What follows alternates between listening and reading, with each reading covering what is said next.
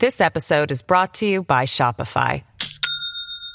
Do you have a point of sale system you can trust, or is it a real POS?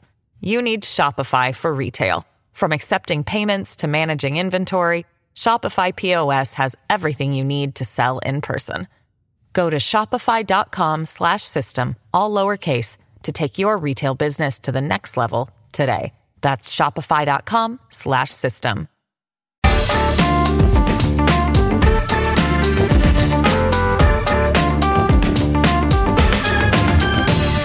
Jeremy Corbyn, his son, and a Belfast based rap trio walk into a hemp bar. No, that's not the start of a rubbish joke, just one of the many unusual moments in politics from 2023. It's been a horrible year in plenty of ways, but it's also been a thoroughly strange one. In our final bunker panel of the year, we're going to discuss 20 of the most unusual moments from politicians standing on dogs to bunny murder accusations through to an elected official having perhaps a little too much fun watching a musical. I'm Jacob Jarvis, and joining me today is our group editor, Andrew Harrison. Hi, Andrew. Hello, I saw Bunny Murder Accusation at the Reading Festival in 1993. We've also got Papercuts megastar and New Statesman regular, Jonn Elledge. Hi, Jonn. Hello, how are we doing? Good, thank you. And finally, in our ragtag collection of weird content aficionados is the author of Escape and Westminster Whisperer, Marie Le Conte. Hello, Marie. Hello. I feel like I'm going to regret coming onto this, but That's ruin Marie's life. Well, so we're going to do the show in list form, but I'm going to level with everyone that there is no particular order whatsoever. So make your own minds up as to what was the weirdest and what was the worst and whatever else. So first, I'm going to start individually in the first few. So then it'll be a free for all after that, pretty much. Jonn, Suella Braverman isn't a nice person, but That's news. but as a dog lover, how did you feel seeing her stand on one? It wasn't just a dog, it was a guide dog. Literally, And you could tell it was a guide dog because it remained entirely calm as it was stood on. I mean, she like if she was really going for the Cruella de Vil vibes, wasn't she? So, like Yeah. you know, on, on on that basis, I imagine that's probably what she wanted. But as ever with Suella Braverman, I think she probably actually misread the mood of the British people and quite how much cruelty they wanted. Because the one thing you cannot be cruel to in this country and expect to win the affection of the British electorate is animals. They don't care if it's like foreign people or children No. or, or, or other Brits. If it's animals, then you're, you're fucked, aren't you? I did like that this week's Conservative hit piece against Keir Starmer was he once tried to help a dog. Like, what the hell was the messaging there? That's how it they're was trying nearly to. as good as what was it the time when he uh, he bought I think his mum a donkey that know. sanctuary and is a bit like oh no no if there's one thing British people hate Yeah. um, the next it'll be like he put a dog on a donkey and then fed them both some lovely treats. What a bastard. I kind of want to watch that now Once you realise that the right wing media is actually working for the Labour Party, it makes a lot more sense. Certainly does. Number two, then Marie Matt Hancock became an avid TikToker over this year. Do you remember though when he wore a Newcastle shirt which he had meant to have sold for charity in one of the weirdest TikTok fuck ups that no one asked for? So it, I think that so the weirdest thing I would say about th- this kind of sequence of events. So, so he did a follow up video afterwards to say, you know, I got plenty of messages about my video and people pointing out that the shirt, you know. and then you said, well, I'll I'll tell you what happened. You know, I did auction it for charity and a man bought it and then he gave it back to me, which was very nice. And it's like, what? Just what are you on about? So yeah, no, en- entirely puzzling. I, d- I don't really get. But, but I don't know. Like, part of me, maybe I'm being too kind here, is a bit like you can really make that up because it feels like such an obvious lie. That it's- surely, what you do then is more like, oh, that person gave me the money, but actually didn't want the shirt. Like that, I don't know. Yeah, that feels less weird than got the shirt and then sent it back to Maybe me. maybe it turned up and he smelt it and went, God, aroma of Hancock on this. I'm sending it back. You're like, bought it really pissed, and it arrives like, Jesus fucking Christ, what did I do? Can I just point out, we've already put far more thought into this than Matt Hancock did. So- Absolutely. Andrew, I've actually got you some aroma of Hancock for Christmas as well, so watch out for the, uh, the stocking filler. right, number three, go on then, Mr. Harrison. Have your say on the Jeremy Corbyn weird moment. So Jeremy Corbyn goes to a hemp bar in North London owned by his son, accompanied by the Irish rap band Kneecap, one of whom is wearing a balaclava in the colours of the Irish flag. Now, Kneecap in the context of, you know, edgy rap music and all the rest of it, fair enough. But if you consider yourself to be a serious politician, you don't do this. And the, my favourite take on this was somebody just had a, a, little screen grab of Corbyn next to Kneecap Guy with the caption, Make me Prime Minister, Middle England. like, it's like that's going to happen. I mean, it, you could not put together something more calculated to piss off the kind of people that you need to vote for you if you ever want to make headway in politics. And the answer, of course, is he doesn't want to make headway in He's politics. not a serious No, I think politician. he- He not never serious wanted to be. He never was, of course. That ab- absolutely is. I think yeah. the only way he could have made the picture worse if it had been standing on a dog at the same time. yeah, I know. Yeah, It's standing on a dog with capitalism written on it or something like that. I love the, you know, the kneecap. I mean, kneecap. What the hell's going on there? But the guy say, yeah, apparently, um, you know, great supporters of uh, of uh, peace in Palestine, says Jeremy. Well, that's fine. Great, you know, raising money for uh, hospitals uh, in Palestine. That's fine. Is this necessarily the right way to get that message across? It looked like something out of the day to day. I would like to say a few years ago at a Labour conference, I had a blazing row with someone I didn't know about whether or not Jeremy Corbyn was anti Semitic. Yes. And this went on for about five minutes before I noticed his name badge. Oh no. And it was one of the it was one of the dear leader's sons. And to be fair to the man, he was totally fine with having this argument, and then he got me into the Mirror Party in exchange for a drink. So I have a certain affection for the Corbyn boys. Okay, can you go up the hemp bar and uh, find out about you know how Irish Repu- republicanism and smoking bifters are intimately connected? It's Christmas. It sounds like a good night out to me. God, Marie, for number four, in a past life, I know you were a big fan of some pretty niche bands at certain points, but centrist dad forming has to be potentially one of the worst band formations of all time, doesn't it? Can you remind me what went on here?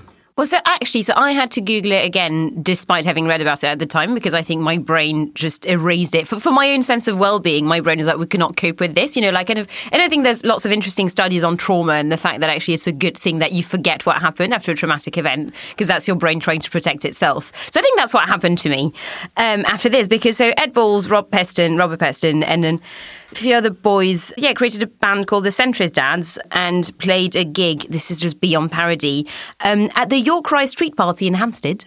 And yeah, played a number of covers, including uh, Anarchy in the UK. I believe that Peston was singing. Yeah. no, no, it's just really, really bad. oh, and but Peston singing "I Am the Antichrist." Surely that's a special moment in anyone's life. I am the Antichrist. I am an anarchist. I know what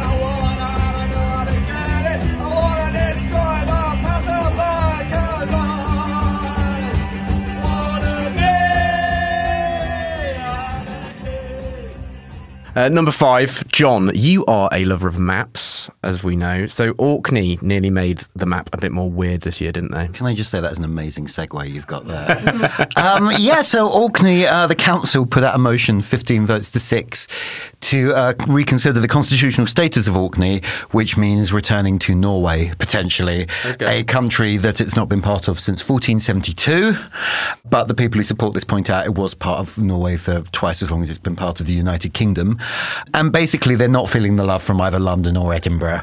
So they'd like, they'd like a bit more money. No word from the Norwegians as to whether they're, whether they'd be interested in this. Basically, they're just kicking up a bit of stink because no one's paying them enough attention. And, you know, fair enough. As someone who is on the internet, I can appreciate that. This is Orksit. Orksit, yes. Uh, also, Orkney, by the way, in case, because I can never remember, I had to look this up. Orkney is the one that's just off the Scottish coast rather than the one that's like bloody miles away, which is Shetland, Yeah. which kind of makes some sense. But like, also, I seem to recall these island groups both voted quite convincingly for remaining in the UK in 2014 because they hate Edinburgh so much. they hate Edinburgh more than they hate London. So, yeah.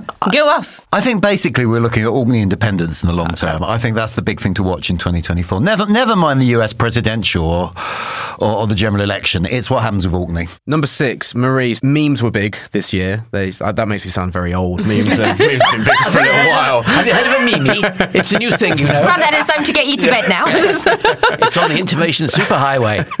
But they became, you know, a, a big part of political communication more so than maybe they've been in the past. What were some of your highlights from this year? Or do you think it's actually quite a lean year for memes? I was about to say, actually, I think I, I will contradict you slightly. I don't think it's been a really, truly great year for memes. But mostly because I think the past few years were so meme heavy because so much happened that this year I think politics going back to normal to an extent means that there were fewer memes. So I will say mostly I think people being incredibly horny for Penny Mordaunt holding a sword. I think like that that definitely created its own share of like disturbing content. I think everyone kind of lost their minds at the whole like you remember like that insane Tory thing of being like, oh well, Labour will give you seven bins and also tax your meat. Um, so I think like that that was Yeah, meat tax. Tax my meat. All right, we're making a mug of that. Jesus Christ. I, I knew I'd regret coming on, and here we are. Well, I mean, I was going to mention actually, Werner stepping on the dog. So I think my favourite, which is not even really a meme, well, I think it got meme, but it wasn't a meme per se, but when, uh, so you know, they were going to ban the XL bullies, and then XL bully, like, this is quite mean spirited of me, but when XL bully owners were like, we're going to do this big, like, family march on London to prove that they're really friendly, lovely dogs, you know, and like, bring your kids, bring your XL bully. And then about 48 hours before the march, they were like, no, hang on, fuck, do not bring your children to the XL bully march. Dismembered limbs all up and down the mall. And actually, yes. yeah, do not bring the dogs either. Um, So everyone got football fever as well at one point. Why did Ed Davey then feel the need to Photoshop himself into an England shirt, Marie? What was going on there? That was one of my weird. I don't. Oh, so I. I feel like I'm a bit of a I'm a bit of a, a Davey Photoshop truther in that I think that and really I wonder if that was not because it was such an obvious Photoshop. I think they wanted the attention. I think They if do. you're yeah if you're the They Lib Dems, it is what they're doing. quite hard. Yeah, exactly. Like a, it's quite hard to get attention from the media, from Twitter, from etc. And b again, they're quite online. I think like some of the most online people I know are Liberal Democrats. So so I think that they knew what they were doing. Yeah, just So, so for people think- who missed this, it was basically a shot of Ed Davey in a pub doing a standard stock shot photo, yay, with some Yeah. very kind of wooden people behind him also going, yay. and they photoshopped an England shirt in where you could still see the sleeves of his ordinary shirt underneath. It was it was almost like they just cut it out and slapped it on top, wasn't it? It was, yes. I think they did it on purpose. But although it reminded me of a really glorious era of uh, political Twitter, like a good few years ago now, where several politicians were caught uh, photoshopping poppies onto like their jackets Yes. during Poppy Month. I think that that was really fun. We had fun back in the day. That was enjoyable. Andrew, while on the football point, so Starmer was on AFTV, which is Arsenal fan TV for the uninitiated. I know he genuinely likes football, but is it a bit of a strange way to prove it, having to go right down these sort of YouTube YouTube appearance places? He, he, he genuinely likes football, and a strange way to prove it is talking about football in a place where football it fans feels are. like he just talks about football so much that it almost it almost much. goes full circle. It's like horseshoe theory of being a football fan. Does he talk about football more than you and I talk about football, which is all the time? Yeah. So you know, I would. I, I, I, this is one thing you can't take it away from Cheers Keir. He really does like football. He plays football. He knows what he's on about. If he wants to walk around outside the Emirates gabbing on about it to ATV, good on him. I think weirdly, like Keir Starmer's odd curse is that he is genuinely, as you've said, like, he's generally a football fan. Like no one doubts the fact that he's a football fan. But whenever he talks about it, he sounds like he's not, and he's pretending. And I'm that. not sure why. No, but that. it's so rare. Like, 'cause I feel like you know most politicians generally care about football. Fine, he really does. Yeah. But there's a weird thing when he talks about it, and it, he looks like a man who's never watched a game. Um, he is. His problem is that he is quite a wooden fellow. Yeah. Even on the things he really loves. I want to interview about Orange Juice. He loves Orange Juice, the band, Yeah. probably the drink as well. I want to interview about that. I'm sure we wouldn't get any more fizzing passion out of him on that either. I did really enjoy, and I must have mentioned it on this podcast like some time ago, but so my friend's description of Keir Starmer, which I still think was spot on, she was like, he strikes me as like your new stepdad who's brought you to Yo Sushi because he knows you love Japanese culture and he's trying quite hard. Ah. Um, and it's kind of that, and you could imagine him sitting there going, and, and, and the fit, you, you said you like Japan, so uh, so we're at y- y- Yo Sushi. I think this is currently part of his appeal, though. Yeah, like I think, like It's not a bad politics has been yeah. Too interesting for too long. Most people are not like those of us in this room or listening to the podcast. Frankly, most people want politics to fuck off, Yes. and not bother them. Yeah. And Starmer looks like he might be the guy to bring that. It's also interesting that you can already see what everyone's going to hate him for. Hmm. Like people are going to loathe how boring and how embarrassing dad he is within about three years of him being elected. I Oh, think. he's going to dance at some point. There's going to be a number 10 do or something. He's going to do a little jig, and that's going to Oh be god, very that's bad. giving me Theresa May flashbacks. Don't. I just say after 13 years of politicians actively telling you to your face to fuck off, a guy just basically trying in a wooden ham-fisted way off. to be nice to you, just trying. I think that's that's going to be diamonds and pearls.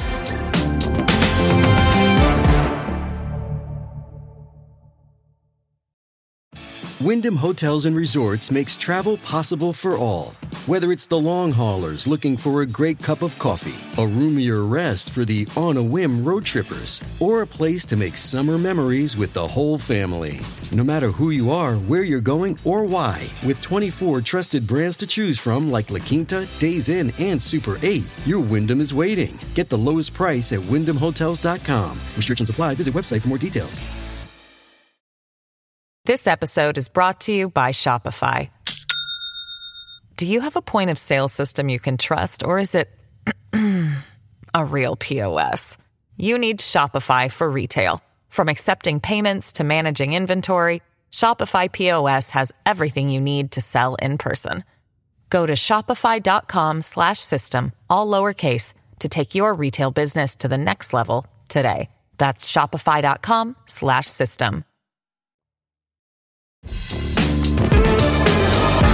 So for number seven, on another bit of cultural fever, we've got Barbenheimer down here. Marie, what were some of the worst takes? I, I saw that Boris Johnson, for example, thought it was a rallying call for us to have more babies, which felt like he watched a slightly different film. Which one, Bob, Oppenheimer or Barbie? Which one? I can't tell. Barbie, I think, was the actual was the was the rally one. Yeah. Uh, I think I did have so I, I did buy a Barbenheimer T-shirt that said, you know, now I've been Cup Death, uh, Destroyer of Worlds in so like pink swirly font, uh, which I posted online because I thought it was quite funny. And someone told me I was being disrespectful to Japan, um, and I thought that was a bit of a um, bit of a stretch. Um, no, Did no one think you were being disrespectful to Barbie? But no, I mean there was so many unhinged takes on, on both movies. So I, the ones I found was I yeah I enjoyed why the Barbie movie fails to offer a revolutionary take on feminism in the 21st century. Of course, the Barbie that, that's where you go for revolutionary. toy commercial. Yeah. G.I. Joe's got some fucking catching up to do, I'm telling Um, you. and on Oppenheimer, I do have to mention, and I really, really enjoyed it because it's a woman I really like who wrote it, uh, Iva Dixit for New York Magazine. So her take is Oppenheimer is a movie for the girlies. and part of her reasoning is his nickname Oppie. He reads metaphysical poetry. He wears impeccably tailored pants with fancy belt buckles and flirts with the unshakable confidence of a city girl who has never known rejection. And I just really enjoy that as a take. Oppenheimer is for the girlies. I loved all the takes from the from the mad right in America, which were Barbie is a failure because it hasn't got enough church, family, and faith in it. And Barbie is a failure because Ken is a beater and Ken should be more macho. It's like God. everybody trying to force this thing into the this square peg into the round hole of their preconceptions was a delight to me. I do think there's an issue that Ryan Gosling got all the best lines. Did he? I think Slightly. he. I think like he he was the one you really wanted to watch. He was the one I having did. I enjoyed. fun. What was it? The amazing line: the um, when the teenage girl calls Barbie a fascist, and she's like, "But I don't even control transport or the, or the flow of commerce." Um, which that, that that was that was good. But yeah, Jonn, number eight, we're going to move on to UFOs in America. Why has it been such a weird year in 2023? So, a couple of years ago, the US government admitted it had an interest in UFOs, and it had, in fact, been trying to discredit people who who were into UFOs to the point that in 1966 it literally hired Walter Cronkite to front a documentary mocking people who were into UFOs, and they- they've, they've, they've come out about this. They've now admitted they were doing this, and it was all meant to basically sort of make sure that weren't, we weren't listening to nutters talking about aliens when what they really wanted to hear about was like credible reports of, of foreign spy planes from like Air Force pilots. Because obviously, unidentified flying object doesn't necessarily mean alien, it can mean just, you know, dodgy weapons technology. And what actually happened was like all these sort of like credible people stopped reporting stuff to the US government because they didn't want people to think they were nuts. But yeah, in a, couple of years ago, all the, the US government admitted all this, set up sort of an official UFO office. And what do you know? The number of reports of people seeing weird shit in the sky has gone through the roof. And while the vast majority of these are benign objects such as balloons or drones, some uh, may the result of America's adversaries trying to spy on the US. So that's very exciting. Hmm. Andrew, I hear from you that you think you could that you think you could negotiate an alien invasion if it were to happen. Well, we had the conversation. How did that conversation. come up? A question arose earlier in the year. I think it was from something that was flying around Twitter. Actually, it was what thing that you are completely unqualified for do you think you could do no problem whatsoever? Could you just hmm. do it naturally? And people were saying things like fight a bear or pilot a nuclear submarine. How hard can it be? And I thought about this, and I thought I, I actually genuinely do believe that if we had first contact and an incomprehensible alien race were to arrive, like in Arrival, I genuinely do think I could handle it because I've been practicing this in my head for 50 years. I know what to do. I know how to communicate with them without language. If they arrive aggressively, I know what to show them. I totally could do it. If you could look, Michael Gove, how hard can it be? I run a podcast company. How hard can it be to deal with an alien culture whose minds are constructed in an inscrutable, unreachable way? Dead easy. Isn't it? I love that you started the very first sentence and I was like, he watched Arrival. Like, that is a man who watched You know Arrival what? and really I liked- watched Arrival, and when I watched it, I went, "Yes, of course, yes, yes." What, you- what- how else would you do it? Don't be oh stupid. This is the way to do it. Writing with the director to be like, I agree, as I'm someone who's sending thought about this. I- you've done your work. I like it. Yeah. So can I just clarify? This isn't one of 2023's weirdest moments. This is literally creating a new weird moment on the podcast live. Yes, just, just a little, little bit of chat. A little bit of chat. Number nine, sticking with the US and flying objects. Jonn, do you remember the spy balloons and that weird moment of time? Oh yeah, so for um, in April, Washington admitted that the Air Force had shot down a Chinese spy balloon, which is not a sentence you really want to hear. Apparently, it was like just hanging out, flying over sensitive military sites for about a week uh, in late among us, January, yeah. early, early February. Two very good lines from Sky News on this. The White House ruled out any connection to extraterrestrial activity following public speculation, so that's reassuring. Pentagon officials said they believe there is no peacetime precedent of shooting down spy balloons, and I just think this is going to be like the most embarrassing reason to have World War Three is a fight over some balloons. When I heard Chinese spy balloon, my mind went to like a big inflatable, like a spy, like in Spy versus Spy in Mad Magazine. You know, like a guy with a hat and glasses, just floating over America, which would be a great way to disguise, disguise it as the pig from Pink Floyd. They would never realise what it was. They'd just think it was an escaped inflatable. Number 10, Andrew, we've got the Trump mugshots. This was quite weird, wasn't it? Largely because it just made him look in a way quite good. It felt it like he was good. It made him posed for like how he he wanted is. to. It didn't make him look good at all. It made him look like what he is, which is a an egotist of such stupendous power. I'm surprised the planet hasn't collapsed around the the suction and the But gravity. he was weirdly pleased with the it, malady, wasn't if he? you like, of his vanity. Yeah, he's very pleased with himself and the way he was blue stealing it Yeah. um, at the camera. And also the way he immediately turned it into merchandise for the Yeah. campaign. You can buy the, sh- the t-shirt, $36. I've no idea how he owns the copyrights in something that seems to belong to the Justice Department, but this is Trump Oliver. Just, just do it. And, Oh, and there's no anybody. copyright on uh, mugshots, I believe. Isn't there? Don't ask me why I know that. I feel like that's just one of those things that my brain was like, of course. I feel like there's a story here, but maybe there isn't. No, I Um, imagine it'd be public domain because of Yeah. news Yeah. usage and But stuff Well, it's just like like the idea that you can turn what ought to be a moment of ultimate shame for any serious politician into just another fundraising grift. Yeah, the fact that he's got this kind of glowering under his ridiculous comb over fringe, the fact that he can turn ev- anything into a marketing opportunity for himself.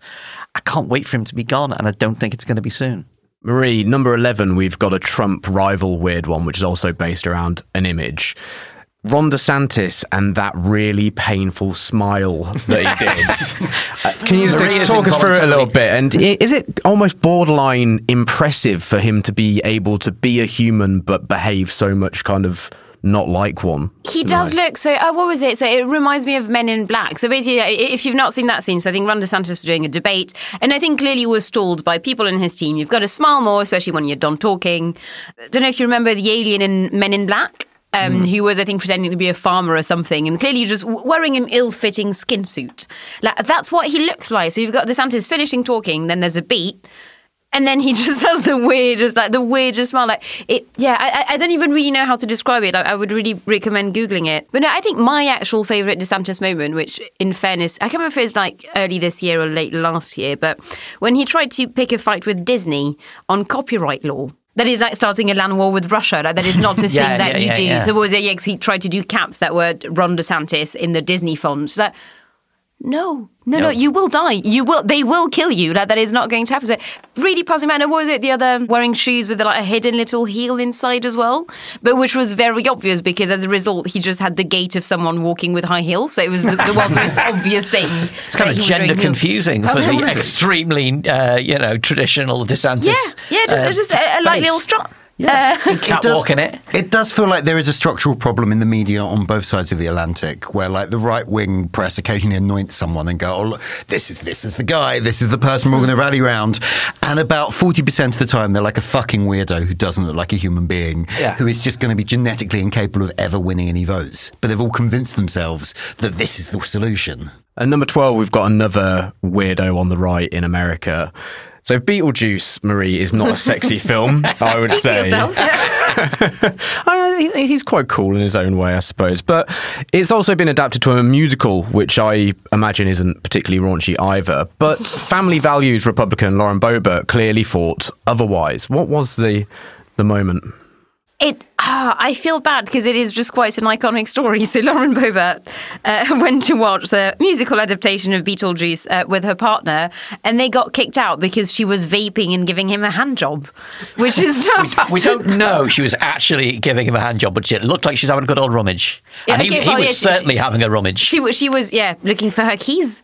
Um, Yeah. But not, not, really finding them. No, I, I just really, really enjoy that story. And especially, I think, coming from someone who is very right wing and technically kind of, you know, very socially conservative, just it's something that should happen when you're 15 at most. Like, and anything above 15, you'd go, what are you doing with your life? And she's a, she's a lawmaker. She's a lawmaker from the right. Now that make it better if she was from the left. But when you see the video, not only does she do all of the aforementioned, but she's also jigging around in her seat, very, very, very overexcited. For some reason, I don't know why. She vapes all over a pregnant woman who asks her to stop, and she says no.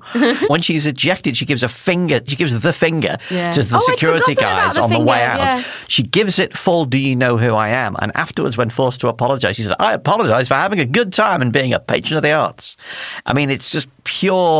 You know, I'm I'm a Marmite person. You either love me or you hate me. Brackets. Everybody hates you. It I was one of those. apologise that vapes are so tasty. Basically, I what she apologise. It's said. fun. It's such fun. So on to number thirteen. There's the NatCon conference and the Tory conference, which I'm I'm lumping together because they were a bit much of a muchness in some ways. Marie, does the NatCon feel any less weird now that some time has passed from it? No, it was really, it was still really weird. And I think the thing with NatCon is that it, it's not originally, I think, a very British endeavour. It's a kind of, you know, like network of conservatives around the world, or at least around the West. And I think that was really striking watching it happen in Britain. Like, it did not feel like, I, I can't believe I'm sort of like trying to out-Brit the Brits here, but it really didn't feel like traditional British conservatism. So you, you had, you know, it was kind of like quite evangelical, Yeah. you know, sort of like proper fire and brimstone, nearly kind of like right wing politics, which was very, very odd. But yeah, and I think Miriam Cates, that that's when she really began to shine. Her star began to shine. So that that was a delight. I'm just so happy that Miriam Cates is now just someone who's part of our mainstream politics. Isn't that a delight? She is I still- currently under investigation by the House of She Commons. is. She is. is Yeah. terrible. for, for bringing the reputation of Parliament into disrepute. I cannot How? wait to find We out. don't know how, but that's, well, I'm how so can you- looking forward to how that. can you do that now? How can you do that? It's 2023. The bar is very high. You know? The bar is, uh, the bar is stratospheric, yeah. Which was weirder out of the two, though, NatCon or then the Tory conference? Because Tory conference had the moment of Penny Mordaunt, for example, just saying stand up about Oh, 25 yeah. times, which was really painful. And then there was also Sunak cancelling the Manchester leg of HS2 in Manchester, which just feels like timing wise. But also after several weeks of like, oh, is he going to do it? Is he not going to do it? Which overshadowed absolutely everything else. No, so I think Tory conference was it was a really weird one to attend because on the one, like a on the one hand, you know, everyone was kind of in a good mood, which was really really weird. Like the party is doing appallingly in the polls, you know, it's definitely going to lose the next election, but everyone was just kind of having a nice time. So you were just going to have like you know drinking your little glasses of champagne, eating your little canapes, talking to everyone, delightful. Even though you know everyone you were talking to knew they were doomed, they were almost certainly going to lose their seat or lose their job, etc. So that felt really weird. And the other thing as well is I think there was a lot of very odd complacency coming from especially the kind of centre of the party going, oh, you know, fine, Boris is gone, Liz Truss is gone, you know, finally we've got our party back. And then every speech in the main hall was insane, very right wing, like Suella stuff, or even like Rishi's speech was actually in parts very, very right wing. So again, it, it was a very dissonant conference. So yeah, so by that mark, I would say it was very weird. From a distance, it did have the kind of aroma of the Führer bunker as the Russians are closing in, you know. Yeah. Drunkenness and enjoyment and waha, nothing matters anymore, you know. No, but that's the weird thing. So not quite that. So at least because I think that was kind of the vibe at the Liz Truss conference where Hmm. people were just getting smashed and going. Ha, ha, ha, ha. so that was every that definitely happened. That was and that was very fun. Um, but no, no, this one was like they just seemed fine. Is it which just- was very weird? Is it just they've now successfully like purged the party of anyone in touch with reality? No, not not really. I think no. I think it's weirdly like ex- that that they sort of reached the acceptance stage a bit. It's just going, yeah, we're fucked. So I feel like you know the Liz Truss conference was going, ha ha ha, ha we're fucked, and this was just like, uh, yeah, we're fucked. Pass me the champagne.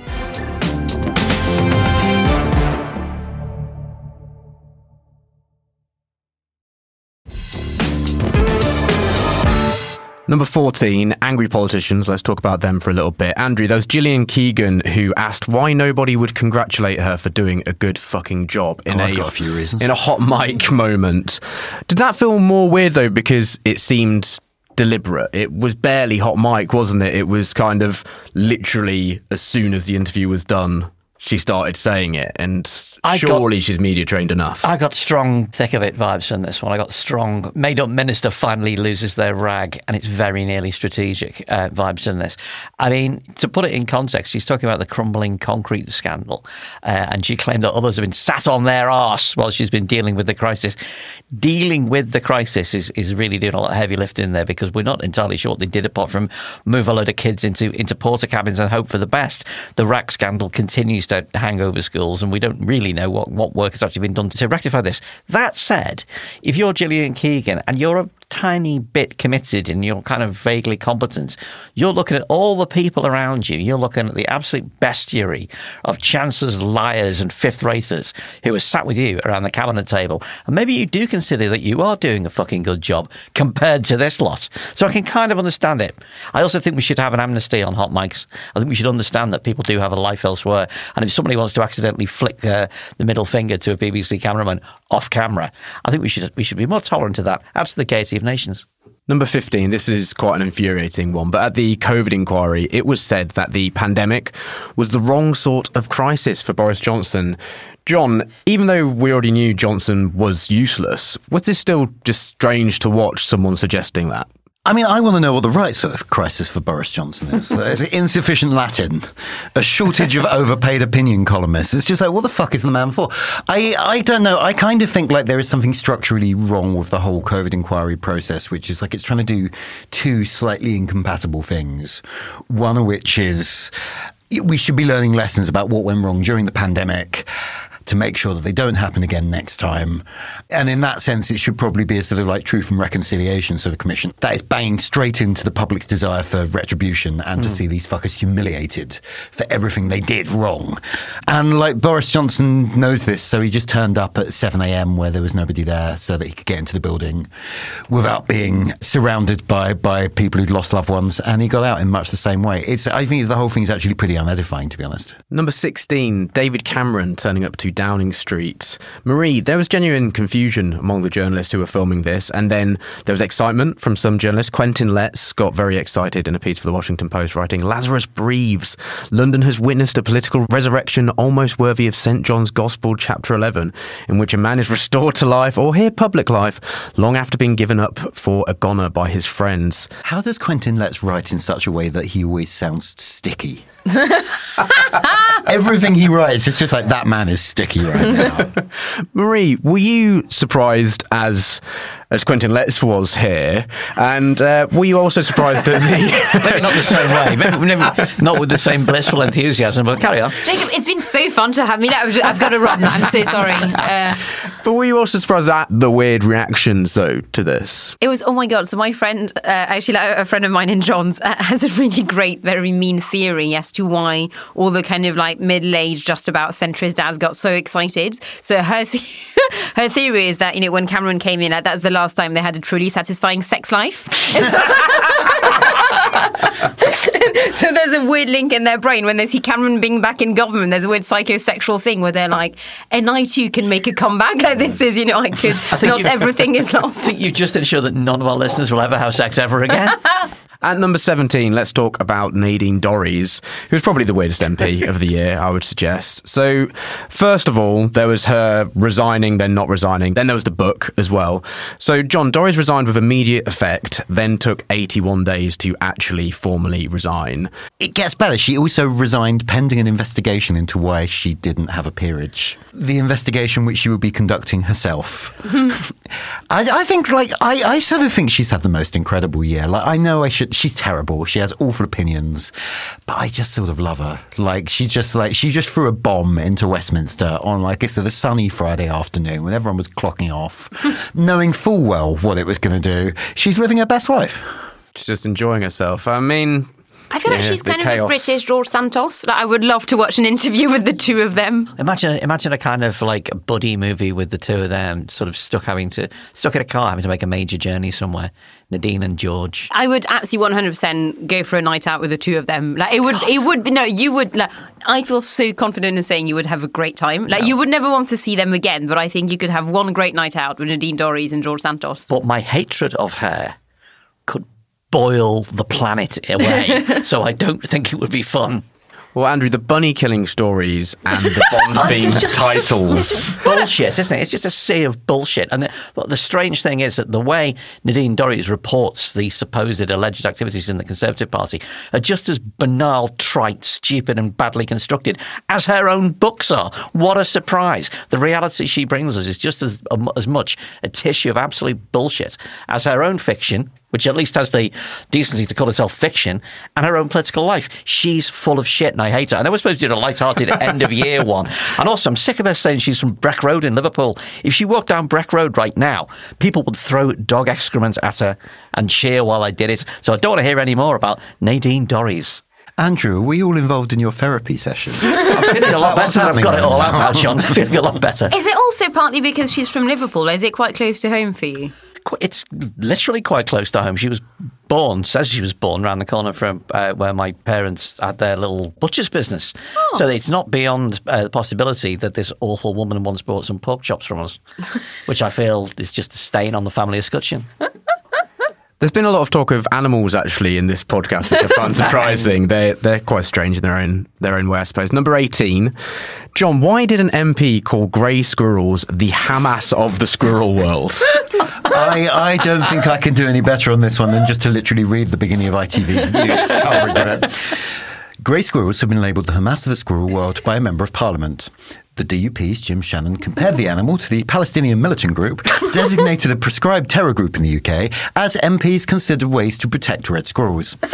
Hamas was responsible for a deadly attack on Israel on October the 7th. So I'd, I'd missed this one. And when I saw this here, I thought, my God, that's unfortunate considering what happened afterwards. No, no, it happened This before. was November! Yeah. He did this in November! I know. I know now. It's just, it's just like literally, he's just like he clearly just wanted to, to. What's the worst thing I compare these squirrels to? Yeah. And his brain went straight to whatever he'd seen It on the news. It would be that the morning. DUP, wouldn't it? And Yeah. al- also, like, this is a quick headline for me. A quick headline to get you know to get Hmm. me onto the front. of No matter how stupid and embarrassing it is. Number 19, on to more attention seeking political figures. Did anyone think that Farage would make the final three of I'm a Celeb? Marie, Yes. did you think he'd do so well? Uh, I, it's one of those stories I, I tried so hard to not pay attention to. I always assumed he'd do reasonably well. I think I would have been really surprised if he'd won, but no. So I think I think it yeah was broadly in line with uh, my expectations. But no, I will say, so my favourite story about him being on I'm a Celeb, which I did not watch the second of, like came from Popbitch, where apparently Farage was caught mumbling uh, on camera that he was really annoyed to not get nominated for the Bush Tucker trials, or the thing where you have to eat various animals' testicles, because apparently they account for 25% of the airtime. So he basically counted on being so hated that people would vote for him to do the like testicle eating stuff so he'd get more airtime. But actually, people just didn't quite hate him enough to make him do it, which is quite funny. Jonn, is he more like a celeb than a politician now, or do we actually underestimate the influence, or are the lines much more blurred than they used to be? I think he's. I think the lines are massively blurred. He's exactly the same kind of politician as Donald Trump or Boris Johnson, where it is like you know, it is the ability to win airtime that is responsible for for the ability to propagate terrible politics. He knows exactly what he's doing, and also like he doesn't want to govern. He wants to influence the debate. He does not want to ever get into a position where he actually has to take responsibility and do stuff. I've come increasingly to see him as the kind of like monster in a slightly scary movie for children because it feels like Farage is only relevant when the Tories end up getting their knickers in a twist about Farage being this big, massive threat, which again feels like kids being like, oh, but the monster, you know, the more you think about the monster, the bigger the monster will get. And like, that feels like that weird symbiotic relationship between the Tories and Farage, where the more they go, oh God, oh God, Nigel Farage will come back and eat us all the more influential he becomes again. And I'm pretty sure that if they just ignored him, he would not be influential anymore. So it's a very odd, very odd relationship. He's there. Count Olaf. Yes, he He's is that- Count Olaf. Yeah. He's, he's the guy from Minions or whatever. Number 20, Andrew, we've got Sunak getting locked out of Downing Street, which he actually managed to do. Is he a man kind of incapable of looking like he knows what he's doing in any way, shape, or form? The hammer thing, for example, turned out to be not quite true. He wasn't Yeah. using the side wrongly.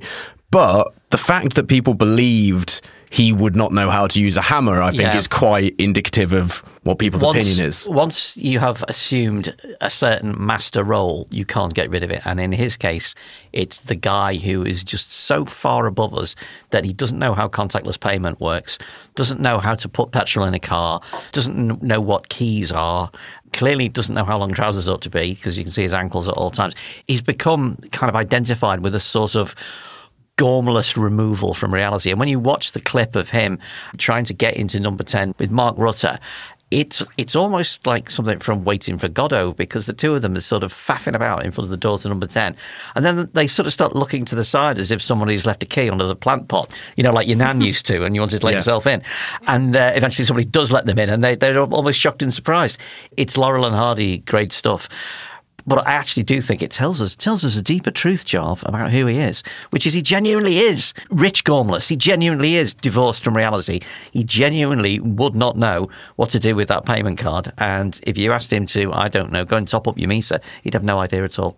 So that brings us then to the end of the list, as I said, which wasn't ordered. But I'm going to let you all have a chance to pick your number one weirdest political moment. So, Marie, starting with you, out of that list, what was your number one? What was the peak? I think in terms of what provoked the most hysteria in me personally, it was Suella Braverman standing on the dog. Like, I don't know why, but I think I, like, it's one of those stories that just made me break on the day, and I was I'm just done. Like, I'm just done. This It does is it. sum up, sum up our reality in a hmm. lot of ways, doesn't it? Jonn, what about you? Just in terms of which one I found most personally traumatic, I'm going to go with centrist dads. I just, don't, I just don't want these people thinking they're rock stars.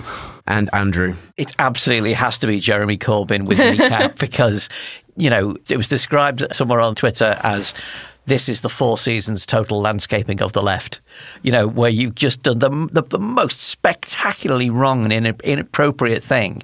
And you seem to think it's brilliant. Well, Braverman standing on the dog is going to win. I'm going to say You that is, that's vote. definitely my casting vote. It was just you could not write how, but and guide dog as well. Just the the, the literal heroes of the dog world been stomped upon by the Tory right is just They're you all can good make dogs, it up. Jav. Yeah. So there we go. We've wrapped up the 20, but there's a little bit of a bumper round here where someone else can win other than Marie potentially. Let's see. or Marie might win this as well as she won the weirdest moment alongside me. I've got three questions, and whoever tells me the answer first wins a point. So there's three. So either one of you will get two, you'll all get one each. Let's see. Who said that they would rather die of electrocution than being eaten by a shark if they had that choice? Thomas Edison. No. Any any more for any more? That's such a weird. They're both shit ways to go. They, they are. and I, I would pick neither ideally. Uh, Trump. Oh my One god, is it point to actually? Marie. Yeah, it was Trump said that. Yeah. Incredible. Who said it is much harder to make friends than enemies? My skill at the latter is improving. Oh, that's fucking Musk, isn't it? Two points. Yep. Marie's one, so this, let's see. Let's see on the third one then. Who said, "God save the Queen, man"? After a speech talking about gun violence. Joe Biden. yes, it was Joe Biden. I, d- and still can't get to the bottom of why why that might be. But clearly he said, God save the Queen, after she's already dead. Yeah. W- well done, Joe. Do you think that was a deliberate diss? I have no idea. Because I don't think he likes the royal family. I don't know how much. Diamond Joe's mind works. Apparently, he has all sorts of weird phrases, and the, uh, he's got the aggressive dog as well, which maybe Braverman can go stand on to, to teach it a lesson.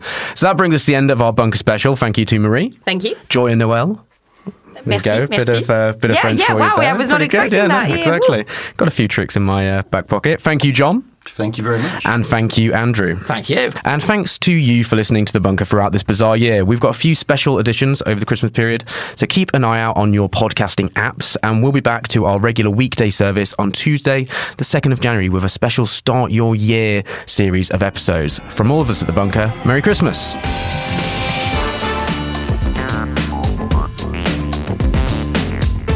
The Bunker Daily was written and presented by Jacob Jarvis with Andrew Harrison, Jonn Elledge, and Marie Le Conte. The producer was Liam Tait, and the audio producer was me, Jade Bailey. The managing editor is Jacob Jarvis, and the group editor is Andrew Harrison. With music by Kenny Dickinson and artwork by Jim Parrott, The Bunker is a Podmasters production.